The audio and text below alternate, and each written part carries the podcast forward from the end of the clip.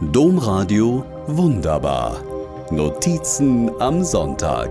Podcast. Im Prinzip kann der Workshop stattfinden. Aber einige SchülerInnen schreiben an dem Tag bis mittags Klausuren, antwortet die Oberstufenleiterin der Rupert Neudeck Gesamtschule auf die Frage, ob ein Oberstufenkurs wohl für einen halben Tag freigestellt werden könne. Der Kurs ist ein Projektkurs in der 12. Klasse ein ganzes Jahr lang Zeit, soziales Engagement selbst auszuprobieren. Ein Projekt ganz im Sinne des Schulnamensgeber Rupert Neudeck, der auch Pate stand für das Schulmotto menschlich, mutig, miteinander.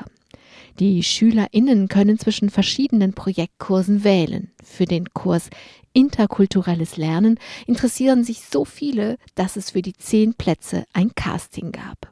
Die zehn, die es in den Kurs schafften, hatten hohe Erwartungen. Schließlich sollte der Höhepunkt eine Reise nach Ghana zu einer Austauschschule sein. Nun, wir haben eine Pandemie. Die Reise findet natürlich nicht statt. Das zwölfte Schuljahr der Schülerinnen, die Zeit für diese einmalige Erfahrung aber ist jetzt. Nichts werden sie nachholen können. Der Schulleiter und ich leiten diesen Kurs. Ein ums andere Mal rauften wir uns die Haare, wenn Corona uns wieder einen Plan zunichte machte und den Ersatzplan vom Plan gleich noch mit.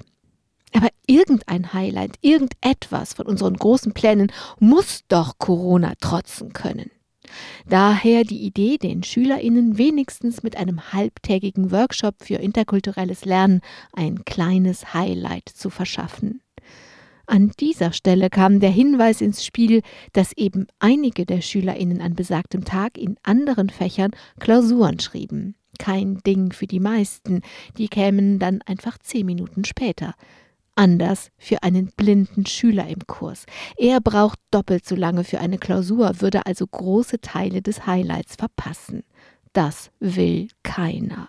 Schulleitung, Oberstufenleiterin, Beratungslehrerin, alle strengen sich an. Im Minutentakt treffen Lösungsvorschläge, wie der Schüler doch teilnehmen könnte, in meinem E-Mail-Postfach ein.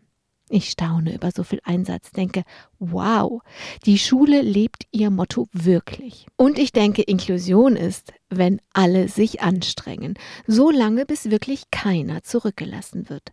Schließlich fasst der Schulleiter zusammen. Am Freitag wird der blinde Schüler schon vor dem offiziellen Schulbeginn in der nullten Stunde mit seiner Klausur anfangen, kann also doch mit dabei sein. Ich freue mich und nur zur Sicherheit ergänze ich, die Trainerin kommt aber nicht am Freitag, sie kommt am Dienstag.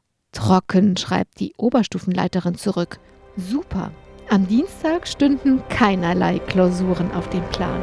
Domradio wunderbar.